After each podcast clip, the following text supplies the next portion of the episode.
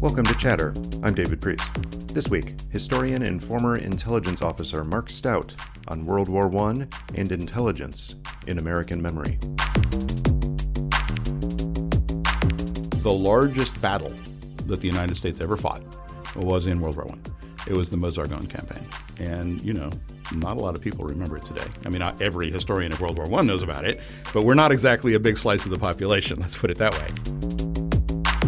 One of the key things that comes out of World War I is that it came more and more accepted that it is ethical to have peacetime espionage most of our major wars have had big bumper stickers, right? The Civil War reunited the Union and ended slavery, right? And World War II defeated fascism and, and ended the Holocaust. Solid narratives. Yeah. And well, what was World War I exactly? Can you sum that up for me, David? yeah, there's no bumper sticker that no. gets it the same way. No.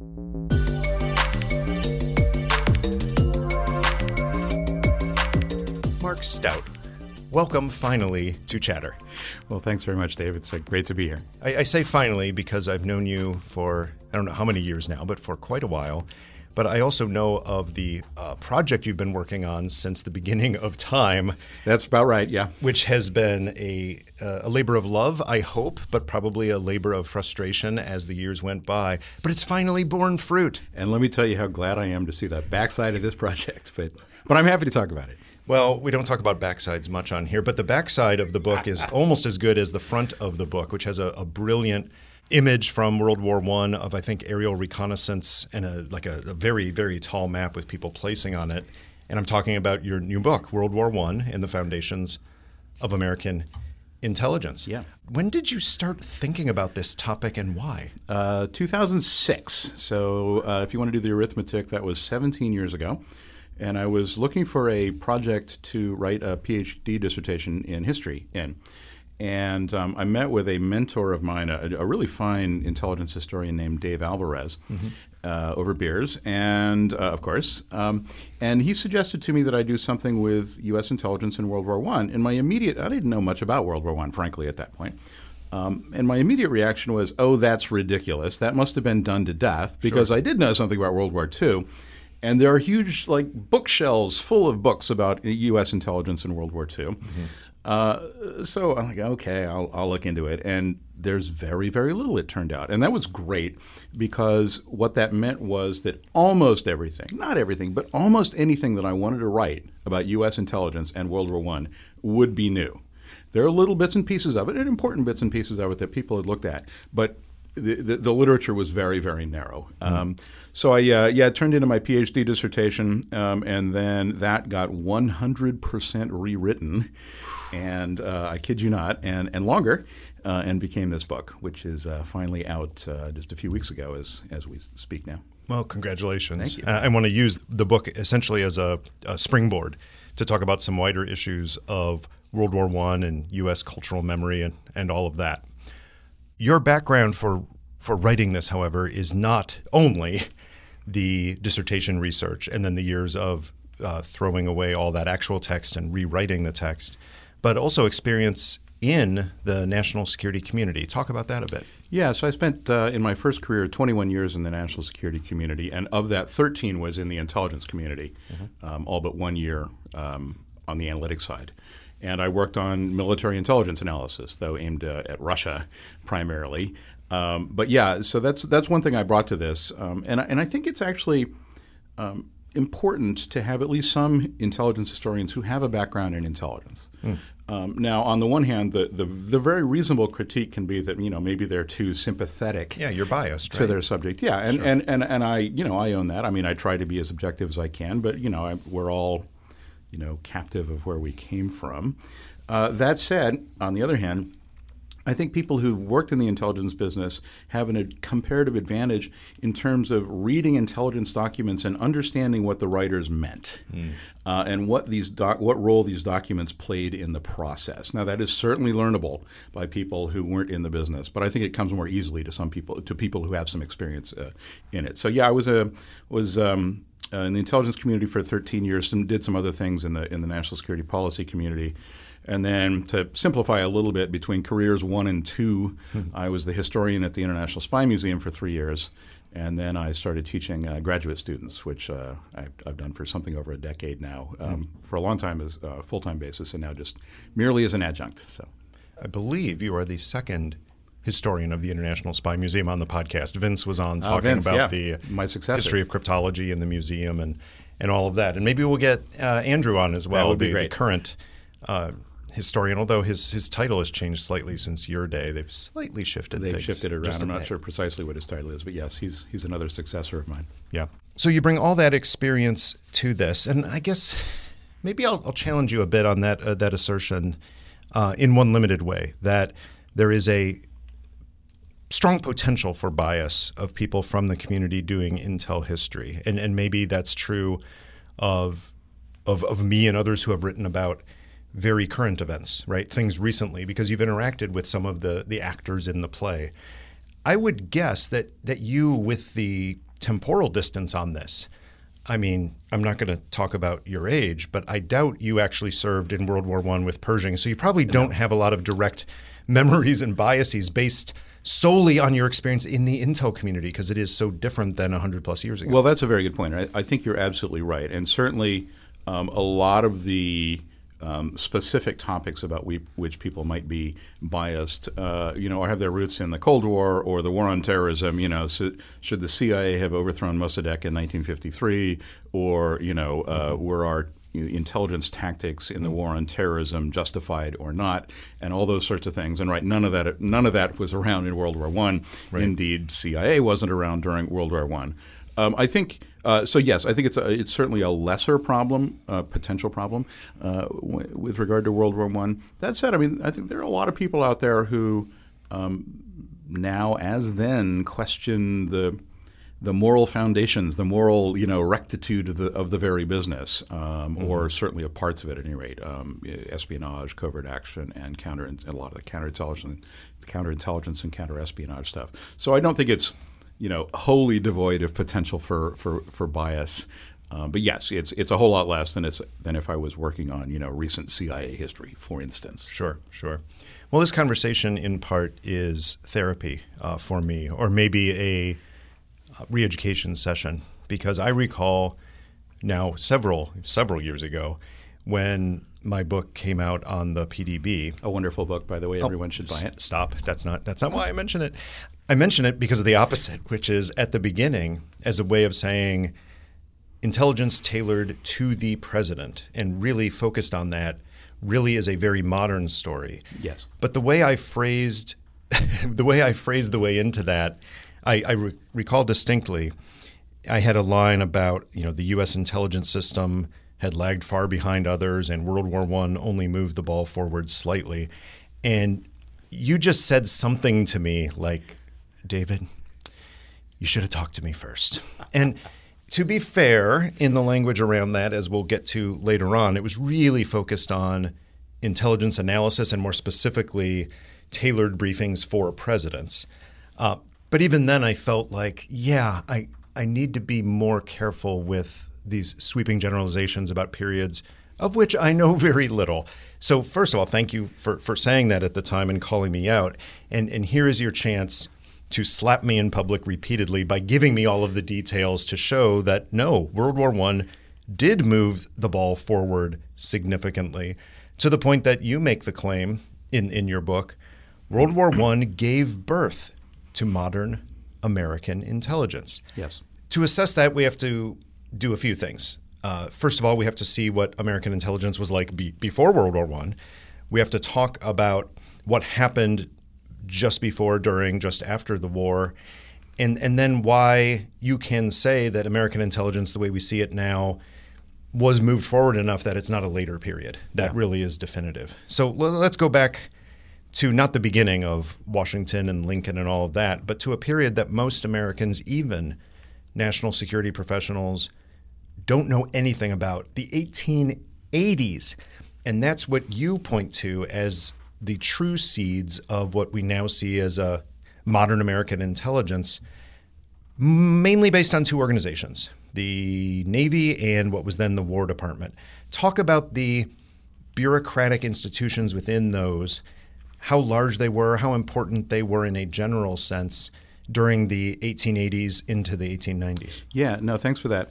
Um, so the the circumstances when you get to the 1880s are, you know, the United States had done, a, United States and actually also the Confederacy had done a lot of actually pretty sophisticated intelligence things in the Civil War. The problem was uh, that uh, on the U.S. side, on the on the Union side, that basically all got forgotten because that was done at the level of armies in the field, which Right. all got demobilized and didn't exist anymore. It wasn't done in, at primarily wasn't done at the Washington level, and so basically everything went away with intel after the Civil War, and then the U.S. military, both the, the Navy and the Army, enter this period of uh, you know of, of the doldrums, right? And they are very much not keeping up with world standards on what you know modern of the time militaries do. In part because they could, right? There was no direct Right. Challenge from great powers in Europe to the United States in the 1870s. Yeah, uh, minimal, minimal. I mean, there there was thought that maybe we'd uh, you know have to fight a war against Britain, which would be a war in Canada. But you know, these were all pretty darn hypothetical and not real high threat scenarios. Of course, the U.S. Army was engaged in um, fighting you know Native Americans out to the to the west, but that wasn't a big challenge the way that you know fighting Britain or later fighting Germany or even for that matter fighting Spain was, right? And indeed, there were a lot of discussions for a while about like what is the U.S. Army even for? right? So into this, so into these doldrums, uh, you know, during these doldrums, there starts to be a military reform movement in both the Navy and the Army or, and the, the War Department, and they're um, looking to European examples. And um, they are seeing that um, leading European powers, most notably the Prussians slash Germans, um, were starting to build general staffs, right? That, that would aggregate, that would pull together data and do detailed planning for how wars gon- were going to work, right? and that um, the Prussians and others were starting to have components of those general staffs that, that looked at not how many trains we could mobilize and get how many troops with how many rifles in how many hours or days to a particular location, but how much of that the enemy could do. Right. Right. And those, you know, we, we know today as intelligence offices, intelligence officers. And they started arguing for a wide series of military reforms, of which let's create intelligence offices for the Army and the Navy, or the War Department and the Navy, was part. Um, and that was really how this was was born. Uh, the Office of Naval Intelligence was the first, 1883, and then the War Department, you know, not to be outdone by the darn Navy, followed suit in 1885. Um, but these were very, very small organizations. In terms of people in Washington, we're talking about tiny handfuls. You know, uh, three, four, you know, depending on exactly when you look, three, four, five, a dozen maybe. Um, though, in addition, they did include the military and naval attaches. Uh, naval officers and army officers who were attached to U.S. embassies abroad to be military diplomats, um, but also to collect what w- today we would call overt human intelligence, just what they pick up in the course of working with and alongside their host militaries. Still very few of those. But still too, very few though, of right? those, too, Attaches yeah. weren't as common at that No, time. I mean, you almost, almost, you know, almost any country the U.S. has diplomatic relations with these days, which is almost all of them, we have an attaché of some sort or another, and often multiple. Yeah, back then again, it, was another, you know, sort of modest handful of attachés as well. Wow. So, all right, you end up with two handfuls of people, maybe you know, being the you know U.S. intelligence at the See, time. that's interesting because, as a sense of scale, if you compare the Army or the War Department and the the Naval Department to the size of today's Pentagon, of course, there's a, there's a huge difference. But even then, I would say the percentage of people involved in intelligence is way smaller because we do have a relatively large intelligence community um, and attaché system. So even based on the relative scale, it's, it was still an immense small group doing this, right? No, that's absolutely right, and and and and that's a reflection of how over time we in the United States have come to see intelligence as being a more and more important function of government. Absolutely. yeah. Well, one thing that I, I discovered by, by reading your work was the, the work of a, a seminal figure in the 1880s and 1890s. Now, maybe it's because I haven't studied military history as much that he never came um, across my radar. And that's Arthur Wagner and his book. Talk about that a bit. Yeah, Arthur Wagner was one of these reform-minded officers. He was an army officer uh, who. Um, uh, much of his career, he was uh, teaching at Fort Leavenworth, and the various names for the schools that were that were at Fort Leavenworth these days. It's the Army's Command and General Staff College, um, and he wrote um, a couple of textbooks uh, that became basically the standard text for um, uh, for U.S. Army officers at West Point and in the National Guards and that sort of thing. One was on operations. Um, and the second one was published in 1893, if I recall correctly, and it was called "The Service of Security and Information."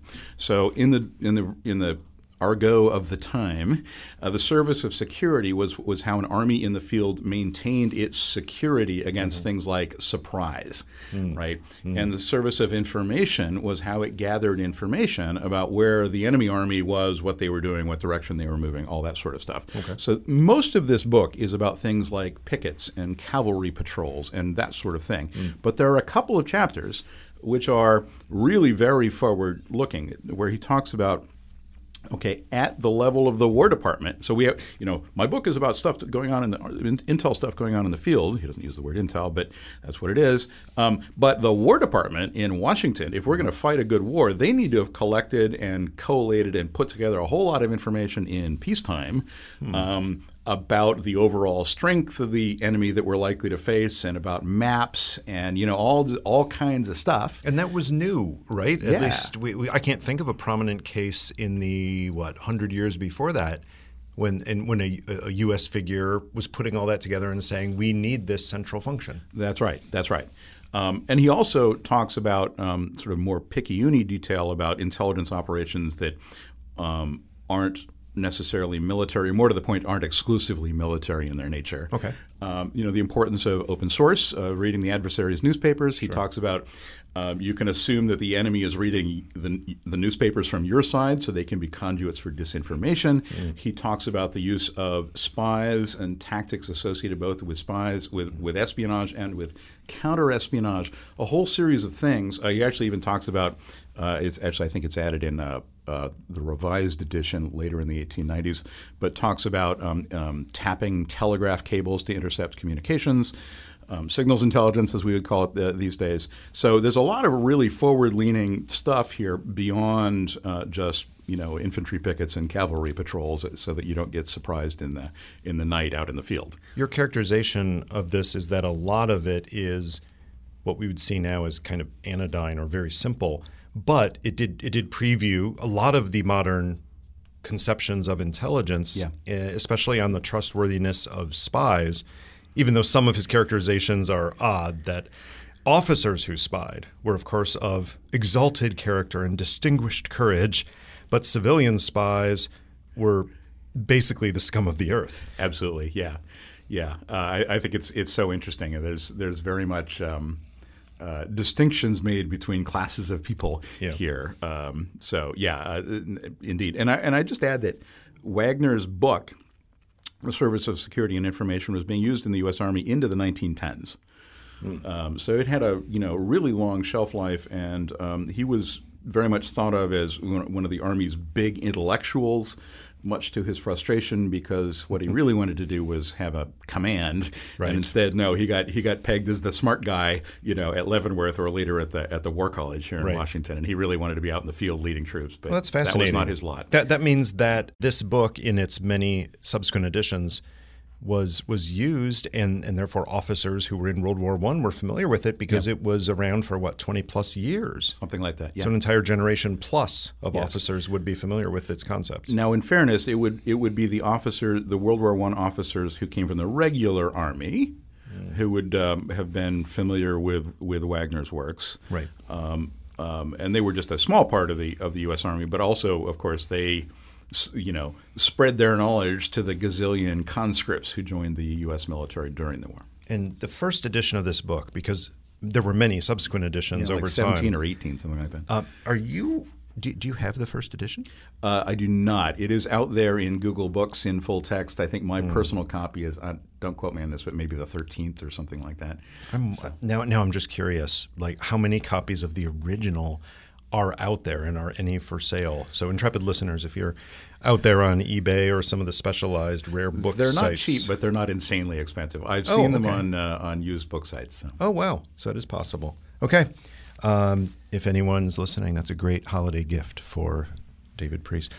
um, so, moving past Arthur Wagner himself, we as Americans tend to think uh, very recently. We don't we don't have the long scope of history, such that we even forget some of our own formative moments in forming the country, like the Spanish American War and the Philippine insurgency and other things. But those are important to you to make the case that World War I gave birth to modern American intelligence. You have to show what we collectively had or did not have in those earlier conflicts, and how, again, maybe they planted some seeds for what came about in the First World War, but they, they weren't quite there yet. Characterize the Spanish American War and the Philippine insurgency both in terms of what they did do regarding intelligence and more importantly, what they really hadn't pulled together yet. Yeah, so I'm going to I'm going to divide that into two parts: the Spanish American sure. War itself, and then the Philippine insurgency, which which followed. So, in the, in the run up to the Spanish American War, the um, Military Intelligence Division, and it had a variety of different names during that period, during the period that my book covers. I'm just going to call it that. Mm-hmm. Um, uh, Wagner was actually ahead of it.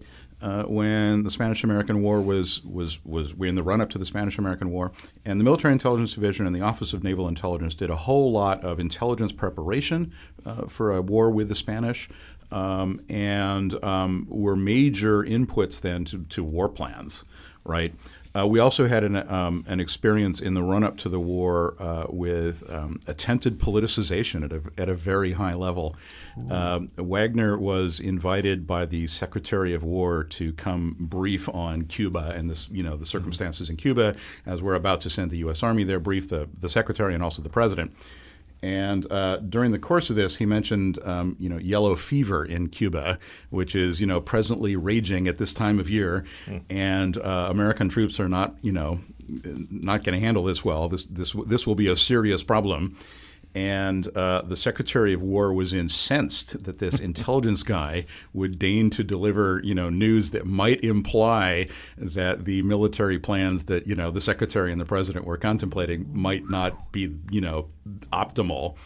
And basically, you know, uh, uh, threatened to, you know, see that he never got promoted again, or you know, face career consequences. Wow. Um, but to his credit, you know, he st- st- stuck to his guns.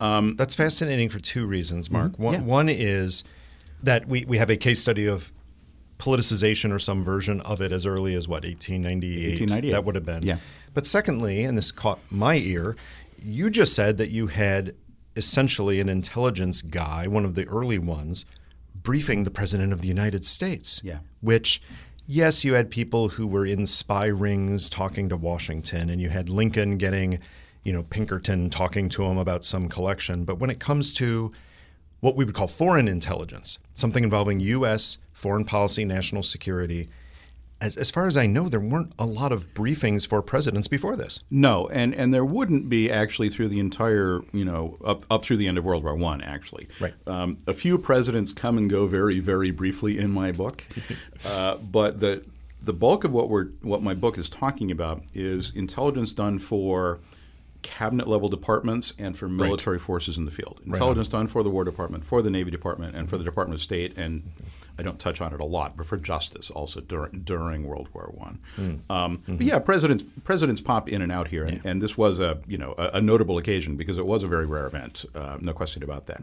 So a lot of the you know the the two um, service intel organizations put together a lot of you know intel, a lot of reference materials on Cuba and all that sort of stuff in the run up to the war, mm-hmm. and then uh, for the actual war itself, both offices were all but disestablished. They were left with literally one or two people, and um, uh, you know mm. the, the the officers who'd been part of it were actually sent to Army and Navy units to actually like go operate, right? But interestingly enough, the um, the U.S. Army commander um, in Cuba didn't actually even want to have an intel officer and an intel staff at his headquarters. Uh, so Wagner, who would have been an obvious guy, wandered off and ended up uh, working in, the, in, in, Puerto Rico, supporting the U.S. commander there, not in Cuba, which was sort of the, the big show in the in the Caribbean. Hmm. Uh, he got his uh, he got his uh, you know um, satisfaction later when he wrote a kind of a lessons learned after action report, not really mm-hmm. an intel function, but on how the war was gone, and criticized heavily the U.S. commander Oof. in Cuba. Um, Do I understand right that at least some of the concern with the Army having spies in the Caribbean was an ethical concern. Yes, they said we that's not what we do. Yes, uh, yeah, e- ethical concerns are, are, are very important and a very limiting factor in U.S. intelligence uh, in this period up to when we enter World War One, and then that changes. Right. And I argue that that's that change sticks actually, and that one of the key things that comes out of World War One, or is going to come out of World War One later in our conversation, is that the it became more and more accepted that it is ethical to have peacetime espionage as well. Okay. Okay, so that's that's basically what happened, uh, you know, with regard to the Spanish-American War. Um, in the Philippines, then, so after after the United States seized the Philippines from Spain, uh, oddly enough, a, a, rather large number of Filipinos uh, didn't like simply being transferred as colonial subjects from from Spain to the United Imagine States. that. Indeed. And an insurgency started in, in a good bit of the Philippines. And the United States Army at varying levels of intensity would be involved in fighting that for uh, roughly a decade. And so we're talking here counterinsurgency. Mm. And uh, what you saw there then was a, a, lot of you know really grassroots learning in the army out in the field in the various you know far flung bits of the Philippines. Mm. And one of the key innovations um, that they came up with was uh, intelligence officers in one region in one area would keep card files uh, which were a pretty new technology, not brand new, but a pretty new technology at this mm. time, which is kind of mind-boggling to think about. would keep card files on the insurgents in their area, right?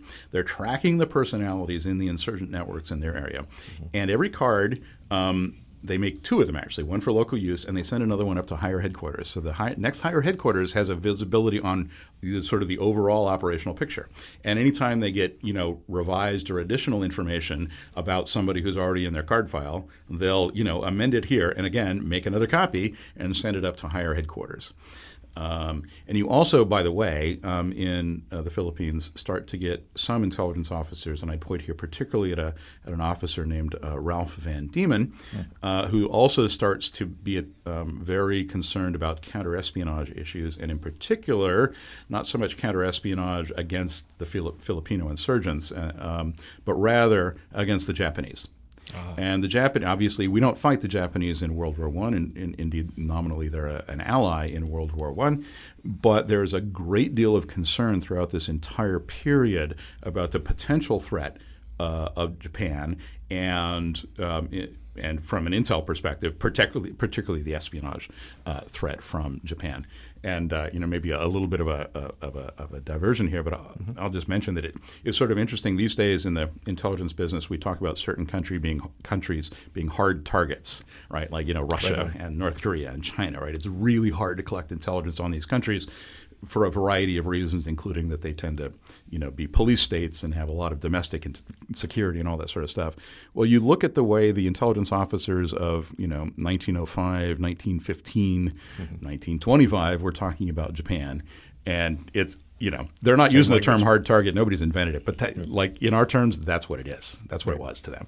And it would have it would have been very hard, not just logistically, although that's true also but just because Japan had, had only opened up relatively recently and there's not a massive amount of Western population there to use for spying. So if, I would imagine it'd be very difficult. Right? Absolutely. And I just add also that um, while there's great concern in the U.S. military and in particular, in, you know, among its very small number of intelligence personnel mm-hmm. about um, the Japanese threat, the military threat, and also the Japanese espionage threat, there's a great deal of admiration in the U.S. military for Japan as well, because um, Japan has gone from being um, way behind the state of the art with its military to being top notch. Mm-hmm and um, really, frankly, ahead in a lot of ways of what the U.S. military was at the time. And like, right. gosh, they could do it. Like, couldn't wouldn't it be yeah. great if we did this stuff too? And and it, it caught my eye as well, just because something I think I'd seen tangentially years ago, but not not focused on, is that during the Russo-Japanese War. Uh, ONI did produce updates for the president and the cabinet. Yeah. So there, there is some service of the senior level policymakers, not just you know tactical commanders or the bureaucracy within the department. Yes, which is absolutely fascinating. And and indeed also the both the um, the U.S. military sent uh, quite a number of, of observers to observe the war, both from the Japanese side and from the Russian side, and, as did a great many other countries, including all the leading powers of Europe.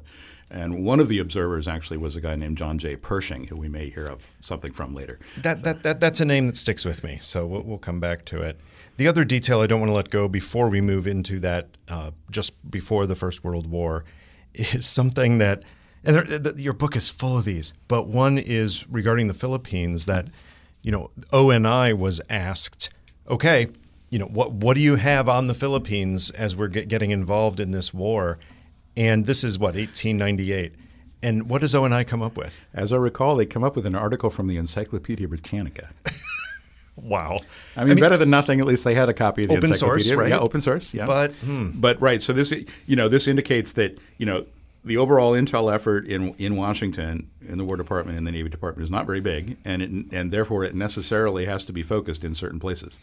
And you know, and, and among the key things, by the way, yeah. um, that U.S. intelligence was focused on at the time that we don't tend to think about a whole lot was um, one Canada, which you know belonged to Britain at the time, mm-hmm. and Mexico. Yeah. Right. Right. Uh, you know, the, the possibility that we might have to go operate in some place like the Philippines. Well. Mm-hmm that's you know before the Spanish American War comes along, that doesn't seem very likely. Like it doesn't make the the list of what we're going to do with our you know very limited number of of you know uh, hours in the work week. Right. So it's fair to say that until at least what the the mid 1910s, that people had had poked and prodded and thought about some of these issues, but it hadn't really institutionalized in the United States I th- government. I think that's I think that's fair. There's been a lot of thinking and there have been micro scale doings, mm-hmm. but yeah, not institutionalized in any kind of you know really serious um, um, and um, substantial, I guess I would say, kind of way.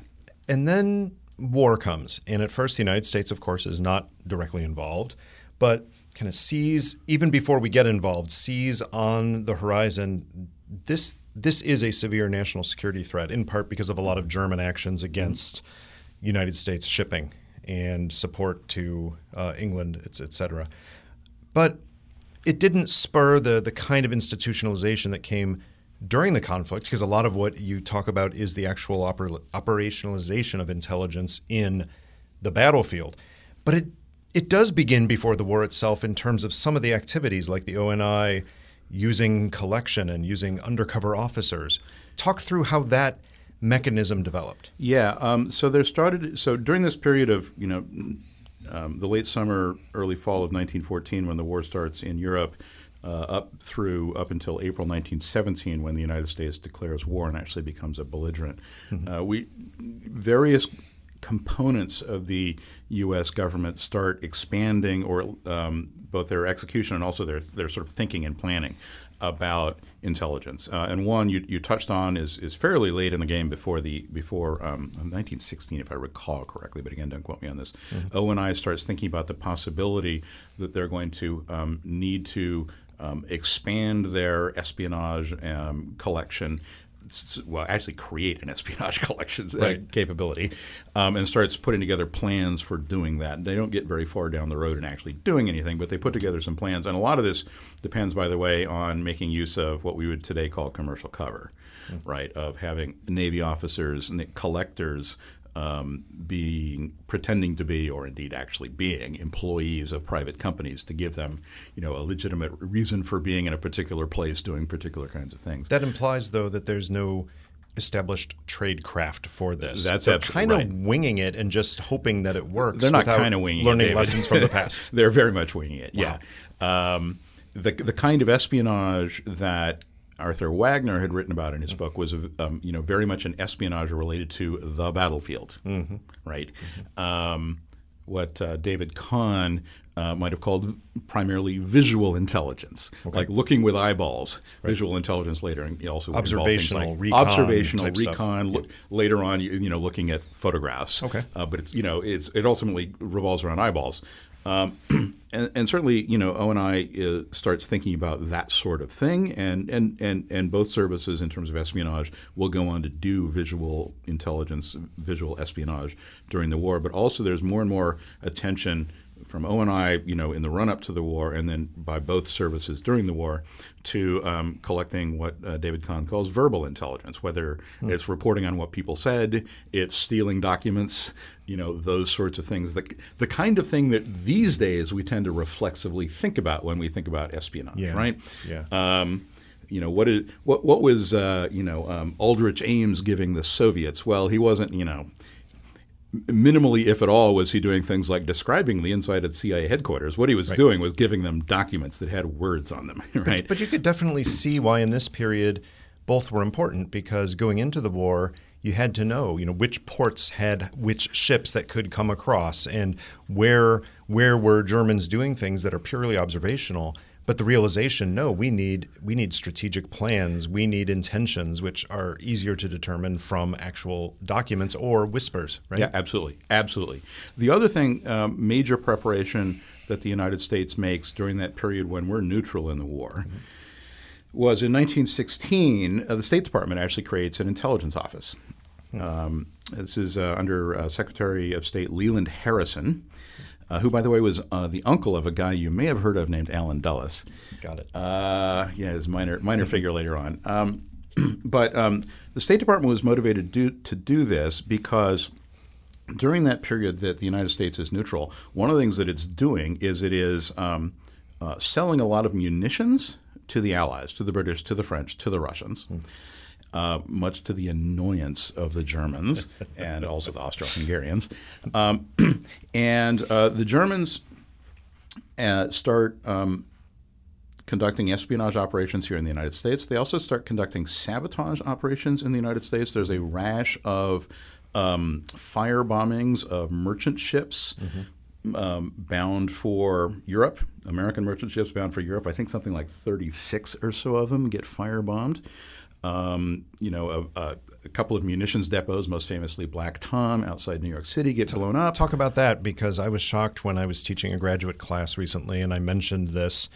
I got blank stares. Mm-hmm. Uh, people had not heard of this, which is a, a, massive attack within the United States. What was the Black Tom? Yeah, Black Tom was the was the name of an island mm-hmm. uh, in the New York area um, that was basically a, a um, an ammunition depot and uh, a, rather large one. And in particular, in late 1916, it was um, there was a lot of ammunition there that was bound, if I recall correctly, had been sold and was awaiting shipment, I think, to Russia, to one of the Allies. I believe it was Russia. And um, German agents, not Germans, but um, as far as we know, but Americans recruited by the Germans, blew it up. Um, and this was an enormous big explosion, and windows were blown out like miles and miles away, and you know, et cetera, et cetera. It was a it was a big deal. Um, and people people died. People like, died. Yeah, quite a number. Of, I don't recall the death count, yeah. but yeah, quite a number of people died. Yeah. So there were things like that going on.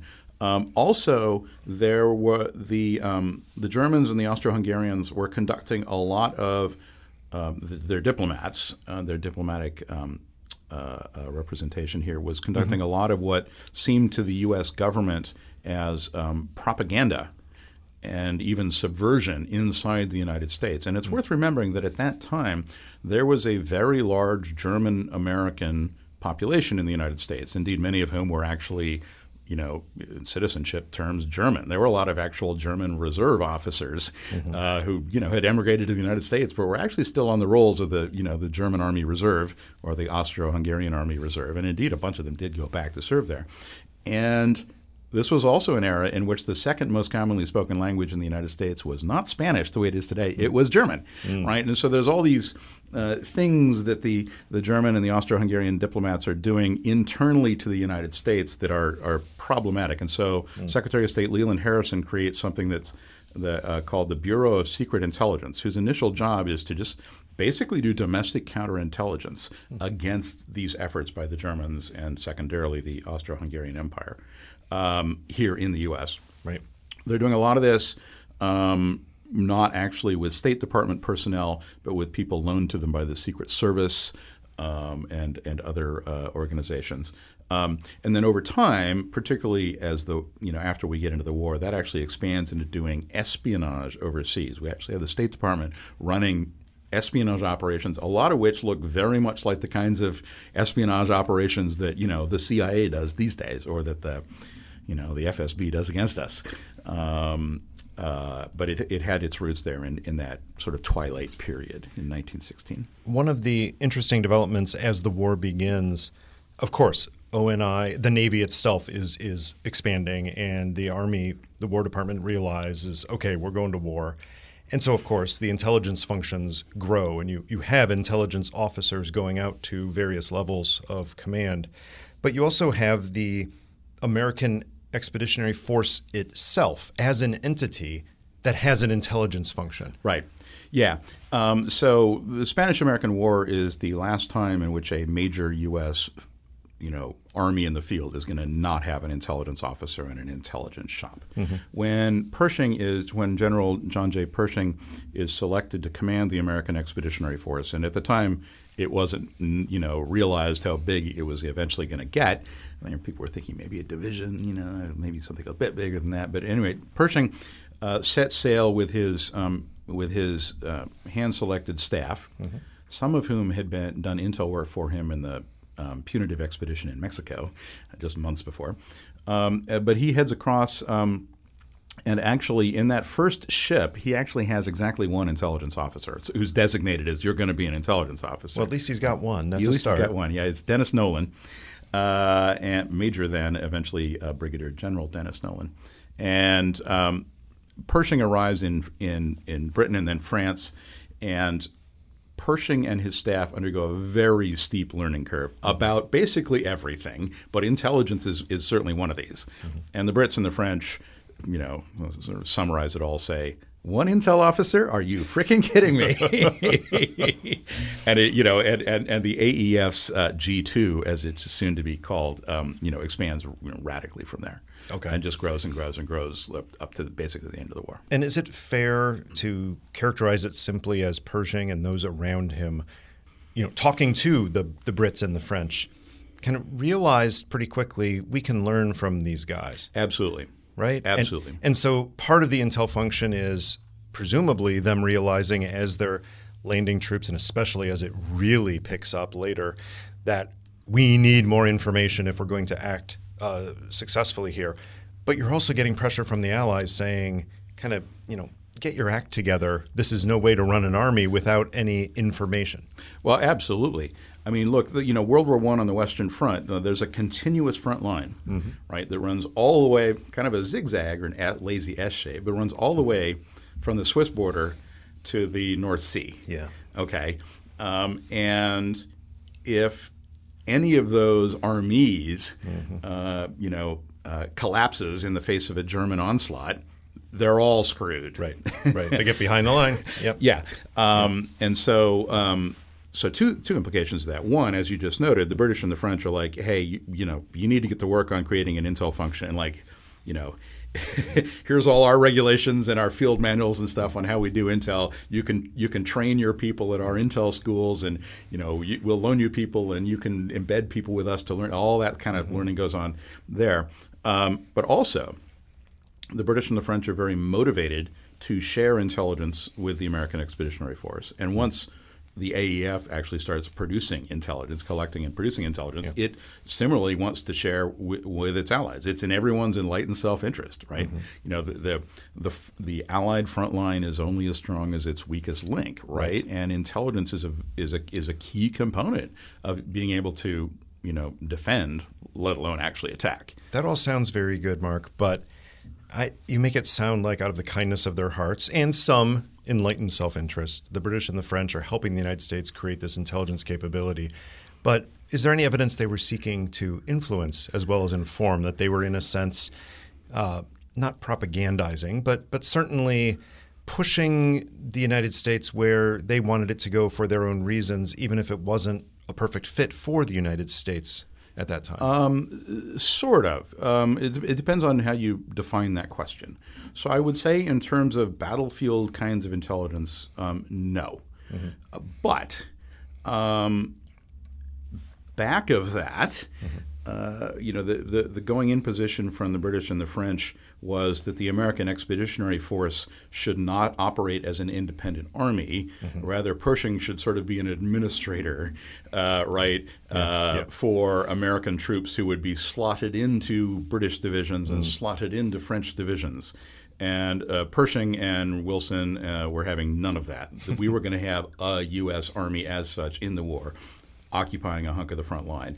And once that was determined, right, uh, you know, it was it was in the French and British self-interest to That makes sense. Right. Now, however, farther afield, the United States wants to get into the espionage business. And here, outside the battlefield context, right? And here we're talking um, um, particularly, not exclusively, but particularly about espionage operations run out of neutral countries, much like what happened with Switzerland and Allen Dulles during World War II. Uh, you know, and, and in, in the Cold War, Austria was an you know an infamous hotbed of espionage. Um, similar sort of deal, right? Um, Switzerland, um, Denmark, Sweden um, were, you know, uh, oh, and the Netherlands, uh, Switzerland and the Netherlands, probably the two most important actually, were, um, you know, gateways into spying on Germany or to a much lesser extent spying on the Austro-Hungarians. And here, the British would have been quite happy if the Americans didn't do that. Like, um, Because they were doing their own thing. they were doing their own thing. They didn't want us in the way.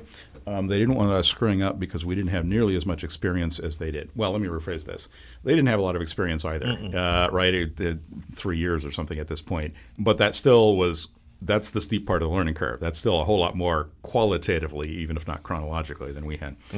Um, they also, interestingly enough, were afraid, and I think with some reason, that if you know U.S. case officers, as we would call them today, were out there trying to recruit spies, that we were going to drive up the prices, right? That you know the Americans, you know, what do the Americans have? They have lots of people and they have lots of money, right? And it's you know, and if suddenly the Americans start throwing a lot of cash around, uh, they're gonna you know they're gonna steal all our the good sources from us, the British and the French.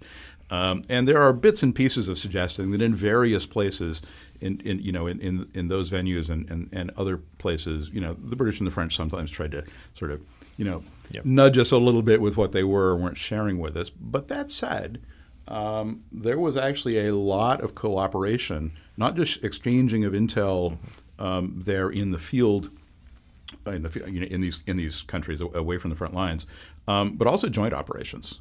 Actually, joint operations being run like by Americans with French or Americans with Brits or whoever. and that's new for America, right? We Yes. didn't have any history of that. Right. That's that's true. Um, this general notion of, of intelligence sharing and, and joint intelligence cooperation, um, um, joint intelligence operations, is, as far as I know, n- novel in World War One. It's possible there may have been some super minor stuff going on in the Boxer Rebellion in China. I'm not sure there was, but that, there's not a lot of uh, you know venues in which we'd gone to war as part of a of a coalition before. Uh, and so, yeah, um, this was this was very much novel um, in in World War One, and, and one of the important things that's going to going to continue up in the interwar period, obviously during World War Two, and right up through today. Yeah. You researched the hell out of the actual uh, operations and individual memos and conversations regarding all of this during the war itself.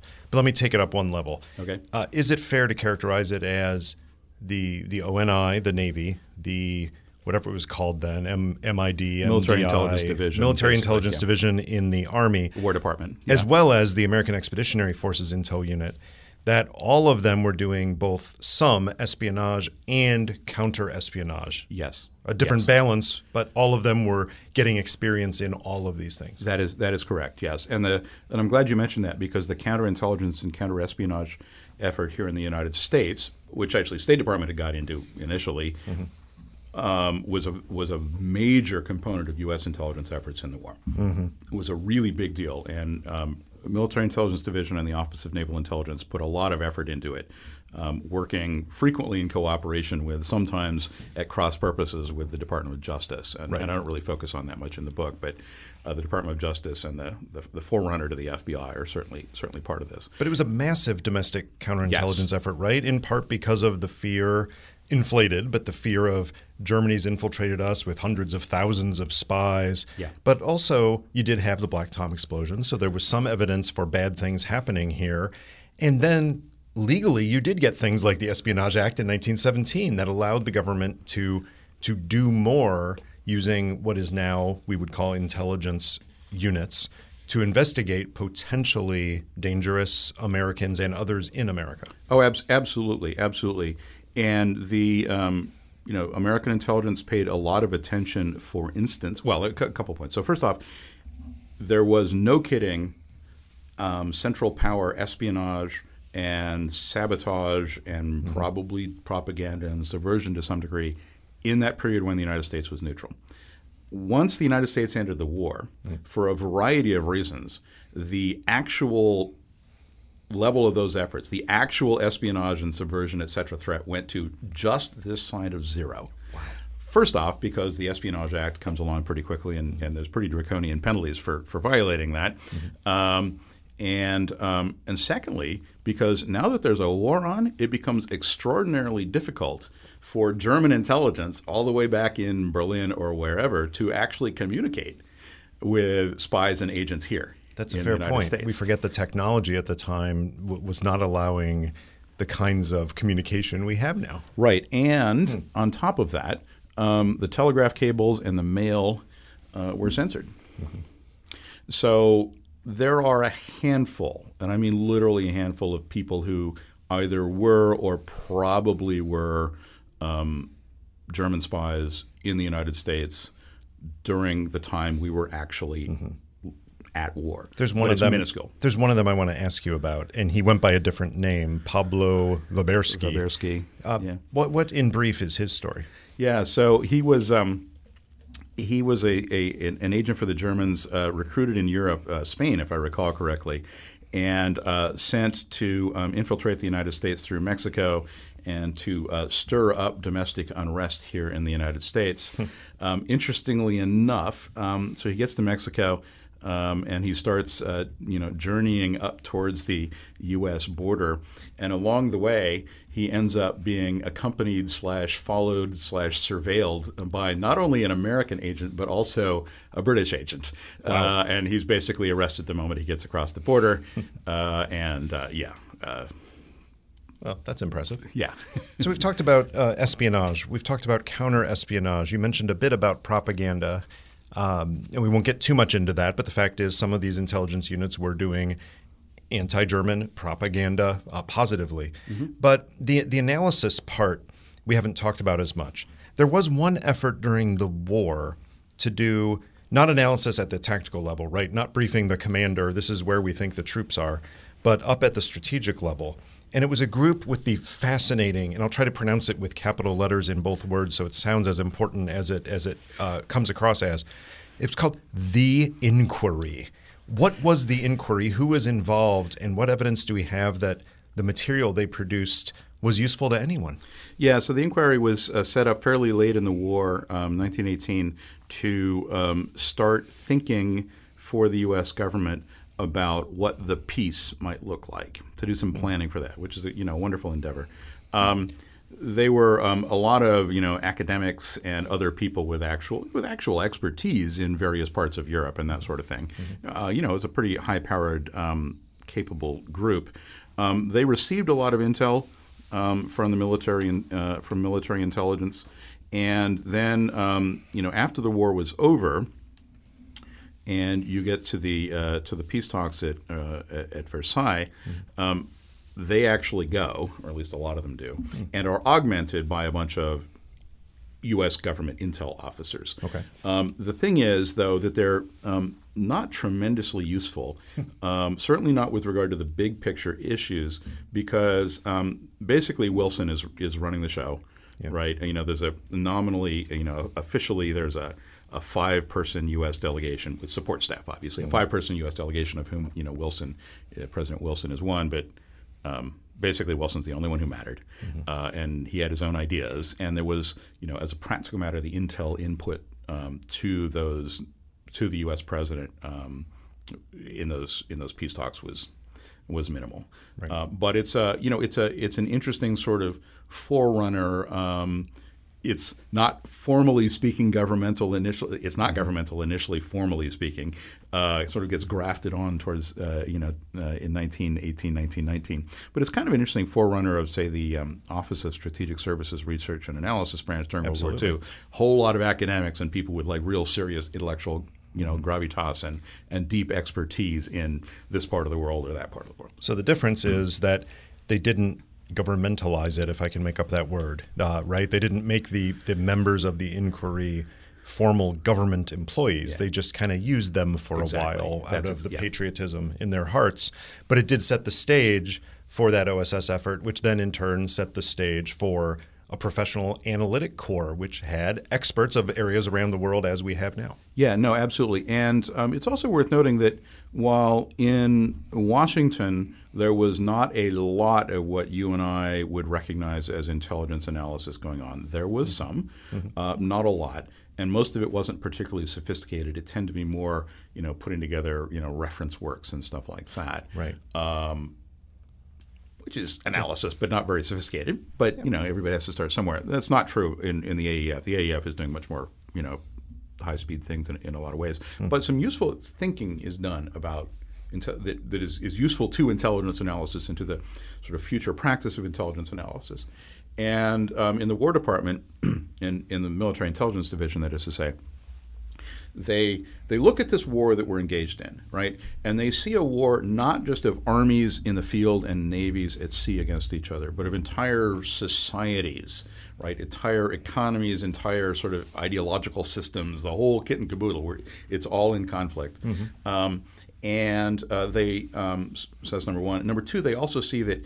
Um, that even with regard to the military effort, right, that we're in a we're in an age of industrial warfare, and so the weapons and the and the ammunition have to come from somewhere. They come from factories, and factories uh, is you know civilians work in factories, and so things like the um, the political preferences of the civilians and their loyalties and all you know their morale and all of this sort of their their their commitment to the war effort all that is like a part of the war effort right? Or if you are um, uh, you know, uh, if someone out there is encouraging draft evasion, well, that's that's keeping a soldier off the battlefield every bit as much as as shooting the soldier in France would do, right?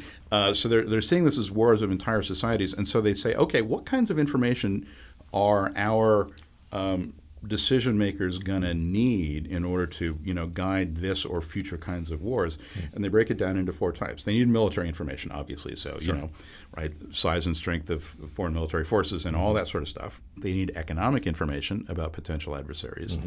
Um, they need political information, you know, uh, foreign policies and that sort of stuff, and they need what they call psychologic information, um, which is, um, you know, these days we would we would think of as primarily as sort of cultural um, intelligence, and you know, unsurprisingly, a lot of this, you know, you look at a lot of these products with today's eyes, and they're like you know trafficking in a whole lot of really um, fairly distasteful you know uh, racist stereotypes sometimes.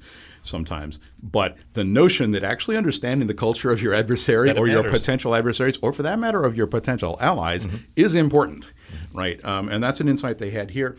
And if you look, this typology of military, um, economic, political, and psychologic uh, if I recall correctly, they're actually using psychologic, not psychological. Um, intelligence is as sort of a fundamental typology of what we need. Is carries forward into the um, into the early Cold War, at least in the in the U.S. intelligence community, or Yeah. in what what became the U.S. intelligence community. The one thing we haven't talked about much is the actual intelligence in combat.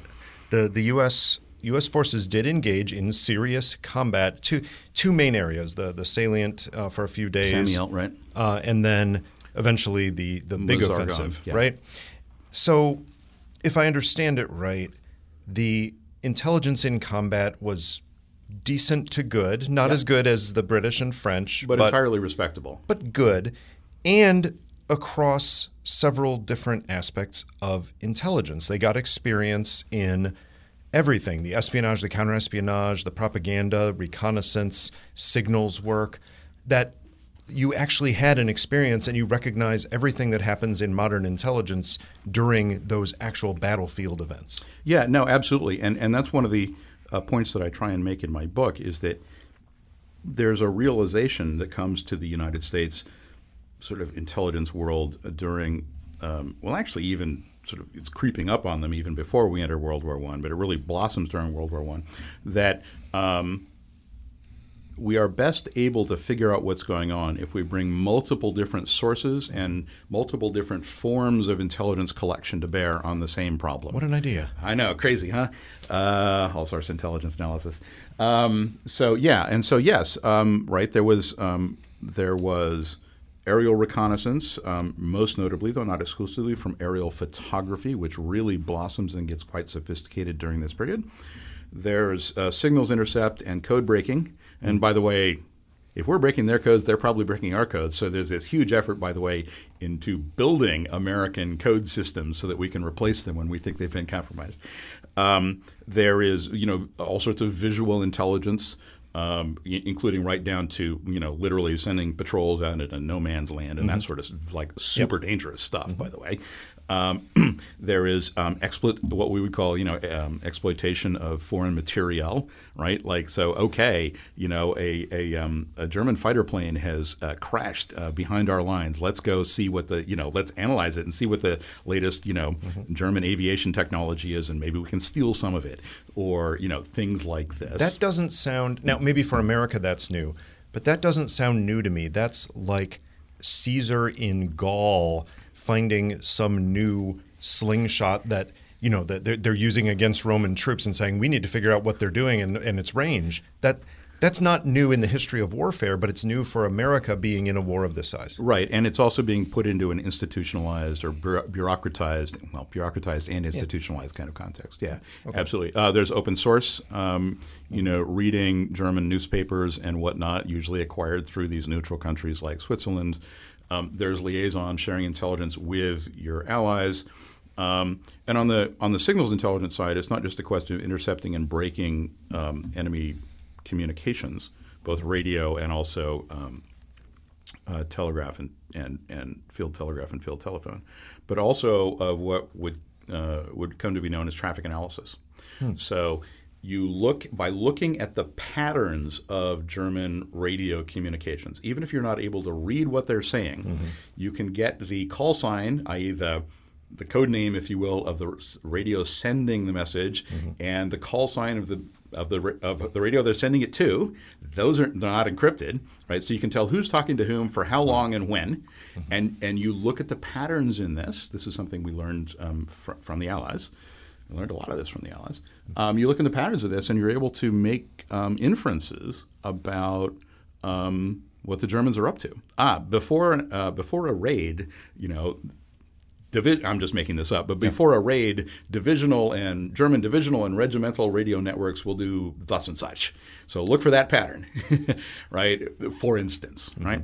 And also, um, you know, espionage. Um, so this is um, uh, espionage deep inside Germany isn't being done by the American Expeditionary Forces, but it's being done directly to help them. Mm-hmm. The British and the French, with some help from the Americans late on, particularly operating out of Denmark, um, have put together um, train watching networks. Uh, inside of Germany and inside of occupied um, Belgium and France. Hmm. And the idea here is that um, when the Germans are moving, or the Austro-Hungarians for that matter, are moving divisions from one front to another, or you know potentially even raising new divisions, they go on trains. You know until the last little way, they go on trains, and we know that a you know uh, a German infantry regiment will require this many railroad cars of this type, and a German cavalry regiment mm-hmm. will require a different number of railroad cars of of this type, and some of them will be like you know for carrying horses and so forth mm-hmm. and so on.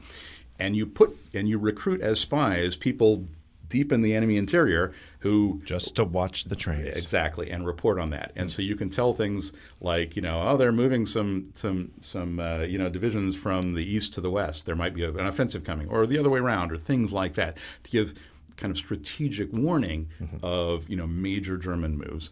Um, and even you know on the on the um, aerial reconnaissance side, not on aerial photography, but like on just visual aerial reconnaissance, they even discover they're able to do, and they again they learn this from the French. Mm-hmm. Um, they even discover that they're able to do useful things at night. Um, you can see you can see fires at night. You can see. Um, remember, this is an era in which trains are being, op- you know, are burning coal. You can actually see see, locomotives that are driving, right? So, and and and if you map where you see fires and where you see trains at night over time on a map, you can often see big German forces moving from way back over there to getting closer and closer and closer. Uh, and then there'll be an, be an attack. So Yeah. there's all kinds of actually really sophisticated things that the um, AEF uh, Intel folks, again, most of them, most of it learned from the Allies, um, are doing. Okay, I think you've convinced me. Okay. I I, I, I think that I, I was wrong, and that in fact World War One did move the ball forward more than slightly. Uh, I still don't feel like on the analytic point, Yes. It moved very far forward. It- certainly think that's regarding the president, but even Definitely, definitely regarding even anyone at a senior level, um, there, there doesn't seem to be much evidence, and maybe just some of it hasn't survived, but there doesn't seem to be much evidence for an advanced analytic function developing during the war. No, I, th- I think that's fair. I think in Washington, analysis is largely restricted to putting together um, reference materials.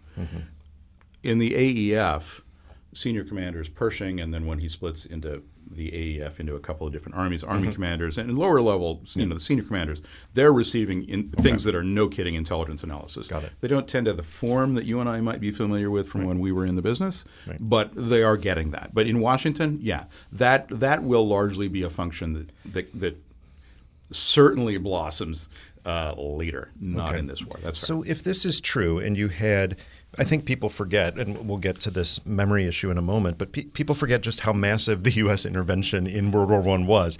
Um, the the A, how big was the AEF at Uh, its so peak? this topped out at uh, something like 1.9 million, I think. A lot of people. That's incredible. And of course, the people who were doing the the work there, whether it's it's senior officers or en- enlisted, you've you've got people who then a couple of decades later are involved in another major conflict and certainly are aware of some of these lessons and are aware of some of the experience in various places.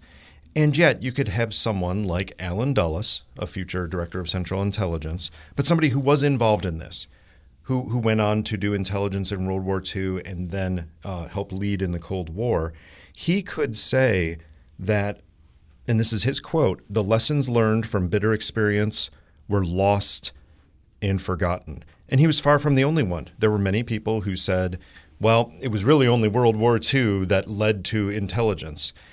Why is this? Why is the legacy of intelligence in World War I so weak that even people involved in it would forget and say that it was all happening really during the Second World War?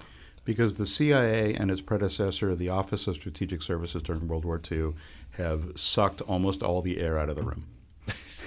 I mean, that's the short answer.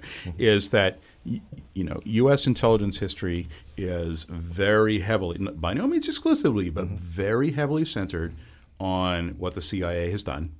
It was created in 1947, as you know, and sort of with honor, honorable mention then for the OSS uh, and the, it's sort of the brief uh, transition organization between the two of the Strategic Services Unit, which existed for what two years, I think.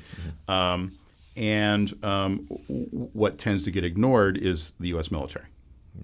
Um, and it's worth remembering that even into the first several years of the existence of the CIA, like the bulk of Intel assets, you know, of, of Intel personnel, even within Washington, were military Absolutely. right? Uh, the CIA was a very small, like extremely small organization initially, and its people, almost all of its people, were actually detailed from the State Department, the Army, the Navy, or then the, the new Air Force, right?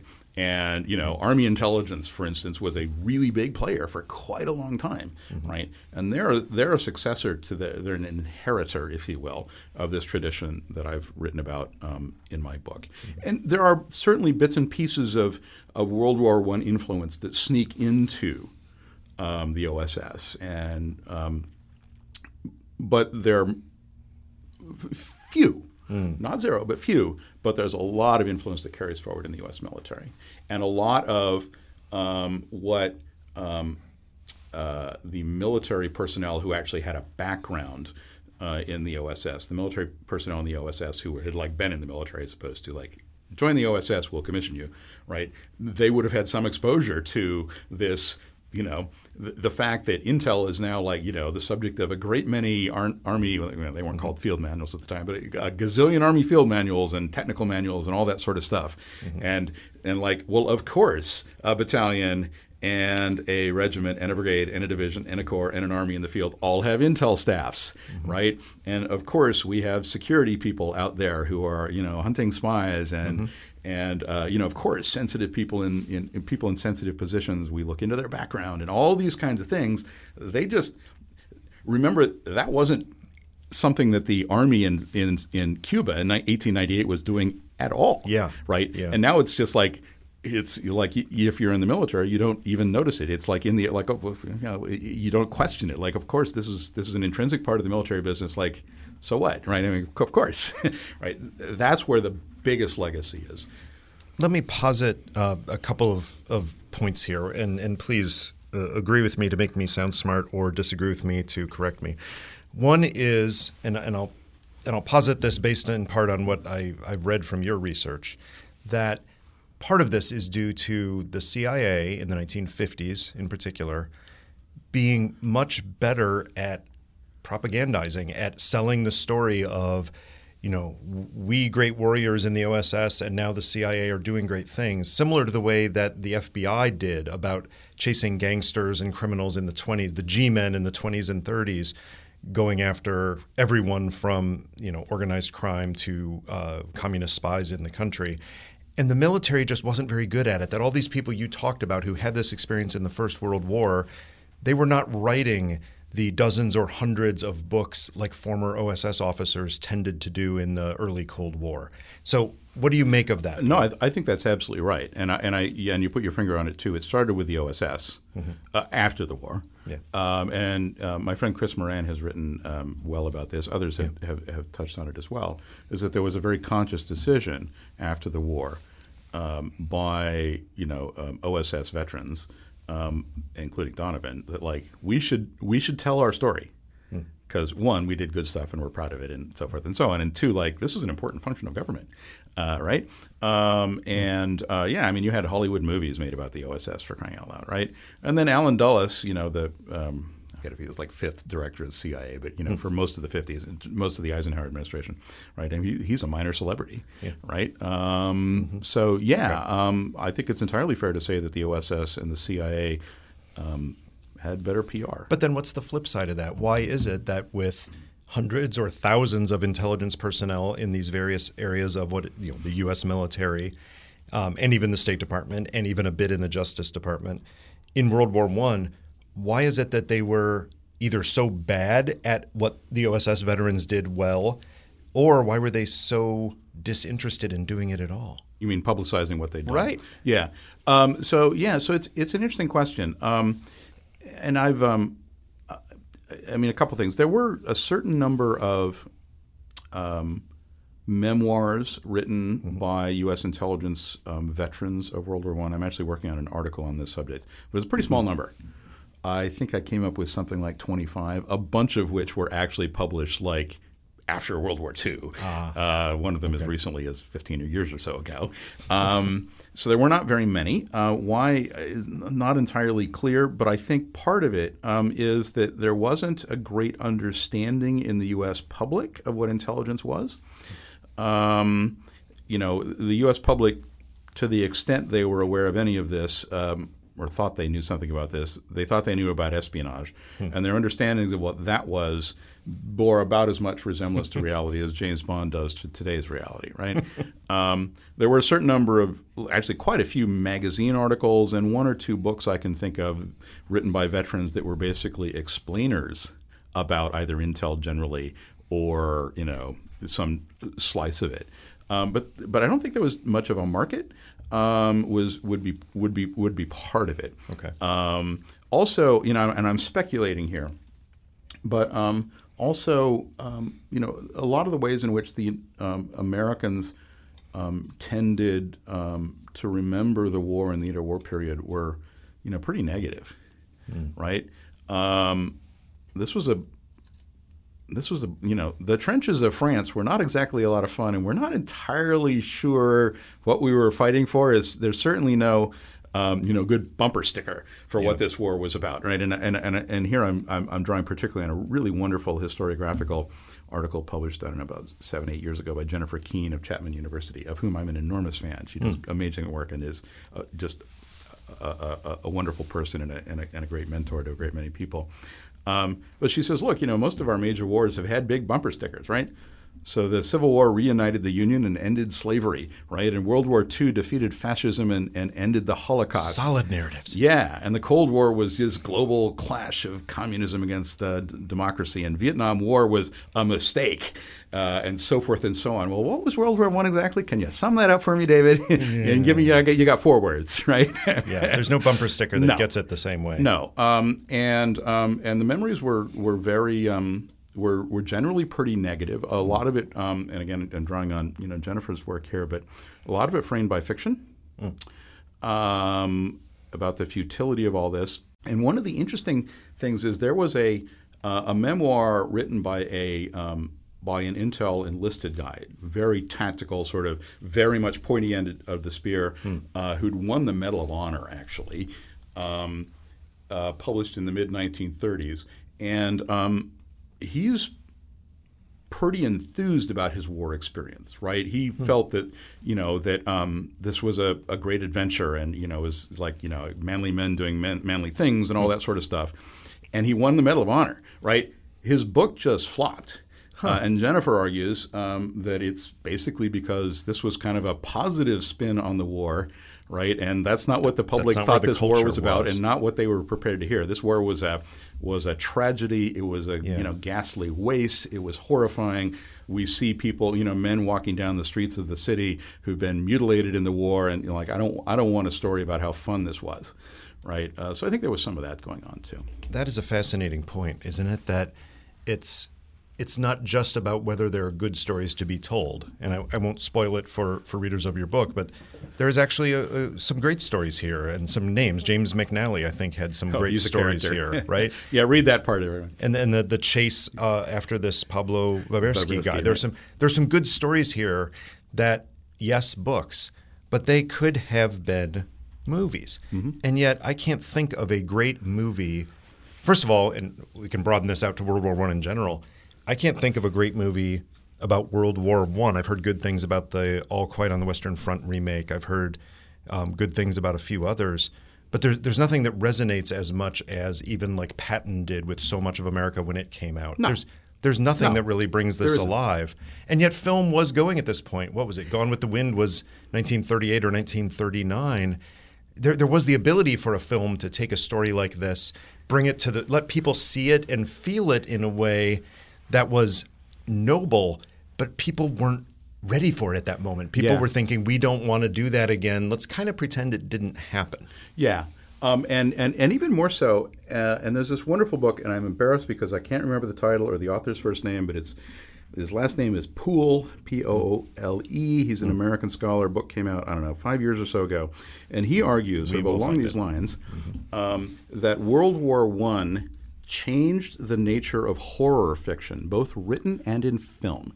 Ooh. And that the predominant, and I'm, I'm probably going to vastly oversimplify his argument here. Um, so I'm a big fan of your work. If wow. you're listening, don't hold it against me. But the predominant nature of horror up to then had been sort of gothic and haunted houses yes, and, and vampires lurking in the shadows, yeah. Dracula, and all that sort of stuff. And World War I occasioned a change towards body horror. Gore. And gore, right, about the Ooh. violation of the human body. Sounds like a and, future chatter guest, doesn't it? Oh, there, oh, yeah. oh he, he would be good, I think. Um, yeah, and, and even the beginnings of what we now represent, what we would now call the zombie genre, mm-hmm. right? Um, uh, right, and this is, you know, that's not an evolution that you get if, if there's no. positive memories about the noble thing we thing right. we did in this. It's a hard sell. Yeah, it's a hard sell. It's also, and, and maybe this isn't as much about why why it didn't take culturally. I mean, that's just World War One in general, much less the intelligence part, right? right that there wasn't a, an audience for it then. But you would think then after the Second World War that you could bring out some of those stories when suddenly people were much more into it. I guess. Well, the, but the yeah maybe, but the problem is that World War II is more recent. Of and seem particularly recent if you were living in say 1950. Yeah. right. I mean, World War II. You know, if if we were our age in 1950, we'd have remembered World War One, but World War II was yesterday. Yeah, yeah. World War II. The United States was in World War II longer. Mm-hmm. We lost, you know, super, super roughly four times as many people killed Mm-hmm. in World War II as in World War One. Um, And you know, and, and and as I indicated, there's no good bumper sticker for what that war was, but we're Yeah. real clear on what World War II was about, and it was a noble endeavor. We all think, right? You know, imagining ourselves in 1950. I mean, I still believe that. Um, and um, and also even just mundane things like there were a lot of um, war memorials that got put up in towns around the country after World War One to Yeah. honor the war dead. Great. If you go to some small town somewhere, or even you know downtown Arlington, Virginia, where I live, there is one, right? And yeah, there's the World War One dead, and then you turn to the other side, and there's the World War Two dead, and that's a longer list. Yeah. And frequently, also they ha- they'll have Korea and Vietnam, and even some of the of the of the wars in the Middle East in recent times, all on there, right? And the thing that was the original reason for this memorial is now like the sort of crowded out, um, not out, but it's it's swamped by all the other stuff. Very much so. right? So even those physical manifestations of the memory are, you know, partially occluded, one might say. That is that that feeds into uh, observation that Gerald Posner and I had when we we re- recently talked about the JFK assassination and the importance of anniversaries. That it's a chance, you know, 50 year anniversary. People are still alive. So the 50 year anniversary of let's say D-Day in the 1990s, you've got lots of people talking about it or Pearl Harbor, right? 75 a little bit harder. Uh, 100 almost impossible, but 100 is such a round number that you can do 100 years, you know, 1876 and then 1976. It's it's a celebration, the Declaration of Independence. The 100 year anniversary of World War 1, I remember thinking at the time, okay, here's a chance. And crickets. Like I I don't remember anything that broke through to me as a fan of history, as a fan of national security, as you know, American history. It was a seminal event for the United States to get involved and have one almost 2 million people involved in this. And yet the remembrance of it was muted at best. Yeah, that's absolutely right. Yeah. Yeah. I mean, there was more attention paid to it, but you know that didn't mean there was a lot. Uh, Like, didn't even come close to meaning there was a lot of attention paid to it by the general public. Yeah. So it seems to me that, you know, we, we probably could do a better job, we collectively as a society, you know, remembering the importance of the First World War. And obviously you've contributed to this immensely with with your new book oh, on the that, but- intelligence Yeah, side. okay, fair enough. right? But it but it, it brings out some stories, right? It brings out the ability to talk about some of the individuals involved and and what they did and how they did it, which is what resonates with people, right? It's not a listing of you know government offices and flow charts or organizational charts, although you have that too. have one. right? You got that. But it's it's these stories of the, the people involved and what they did that that really carry forward, and, and maybe there's still room for that, even if it's not a, a hundred year anniversary, which you missed you missed because you know you weren't quite there yet, I know. right? but maybe there still is an opportunity for some of these stories to, to resonate. I would I would like to think so, and there's a there's a lot more work to be done on uh, World War One intelligence, and there there are some you know um, great human stories um, that are good as stories, uh, and also many of which are actually you know historically important with regard to the subject. Um, you know that, uh, that that certainly could be um, expanded on, and I think would make great reads and, and great history. with the British and the Australian experience, like uh, to my mind, and I didn't grow up in the United Kingdom, so I can't say this with confidence. But it sure seems like Gallipoli has more of a cultural resonance with Oh, yeah. Australians and Brits than anything, perhaps everything in World War One combined to Americans. But am I missing something? Is there something that could be that story about World War One that actually makes us not necessarily feel good, but but makes us feel that the First World War was important? That's a tough one. Uh, yeah, so Australian and New Zealand, uh, Gallipoli, are Yep. really sort of, I mean, uh, seminal events uh, considered today to be national tragedies. Yeah. Um, for Br- Britain, it's it's other things, though. I mean, the Somme, I think, would be the closest to that. But for, but for the British, just generally, World War One is a really big deal. Yeah. a really big deal. Um, uh, yeah, for the United States, it's tough. I mean, the only the only thing I can really come up with that might even begin to um, get into that neighborhood, and, and frankly, I don't find it very satisfying, is that the the largest battle that the United States ever fought was in World War One. It was the Meuse-Argonne campaign. By far the largest battle that the U.S. Army ever fought. Wow. Um, and you know, not a lot of people remember it today. I mean, not every historian of World War One knows about it, but you know, there's a good seven or eight of us, and I, I exaggerate. That's not true, but but we're not exactly a big slice of the population. Let's put it that way. Yeah. Um, but you know, beyond that, gosh, I don't know. It's a tough one. I, I don't. I don't. I don't think there's a good answer. Yeah, well, that's unfortunate because I think there's there there there is a lot here to reflect on, remember, to to learn from. Absolutely. Uh, we close our conversations here by reaching into our vaunted chatterbox and Oh, dear finding a random question for you to answer. Seventeen. Don't worry, they're rarely embarrassing. They're they're very rarely things you look back on and say I shouldn't have said that because of the criminal charges that came. Very rarely does that happen. Uh, it asks you, Mark. Yes. Tell us your favorite or least favorite spy or political thriller, movie or TV show. You've already mentioned James Bond once, so Yeah, you he can, would. He you can would- build he on would- that, or you can put he that would be neither my favorite nor my least favorite. Uh, any of those particular movies. Um, I think actually, um, um, I'm going to go with Tinker Tailor Soldier Spy by John le Carre, uh, which I think is just such a. I assume on the positive side. on the positive Okay, side. Yeah, good. yeah, abs- absolutely, absolutely. Uh, I don't tend to finish bad spy fiction, and to be honest with you, I actually don't read a lot of spy fiction. Period. Mm-hmm. Um, but no, I, I, I would, I would, I would go with Tinker Tailor Soldier Spy, uh, the book, and I also, and I know not everybody, not everybody agrees, but um, I quite like the movie version that was done. The recent one. Yeah, 2011, 2012. I think that's terrific too. Um, but um, it it's this wonderful sort of self-contained world, but that has a has a real strong flavor of, and I've just been listening to the Le Carre podcast, uh, Mm-hmm. has has been talking about this of sort of the shabbiness and dinginess of early 1970s Britain and the the kind of malaise, and um, well, I think Le Carre is definitely a lot more cynical than I am about a lot of things, or was. He's passed away. Um, he really does capture a lot of the kind of real world moral fuzziness of a lot of the world of espionage, and just in a super compelling uh, and and you know compelling way, not just as a page turner, but also just as art. Right. Right. he doesn't always posit them as dilemmas in the way we would analyze them now. He just kind of, but he definitely describes it as sometimes choices suck. Yeah. Right. And that comes across. Yeah. Oh, absolutely. So Yeah. I would go with that. One thing that does not suck is your new book, which I will plug yet again, The World War One and the Foundations of American Intelligence, just out. Uh, it will definitively, and I won't let you argue with me here, it will definitively be uh, a huge book for, for people studying U.S. military history, especially in the First World War, but even the period uh, of several decades before that.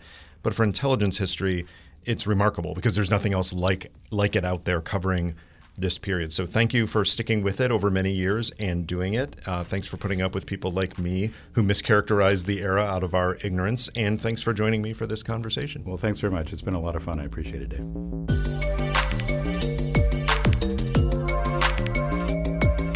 That was Chatter, a production of Lawfare and Goat Rodeo.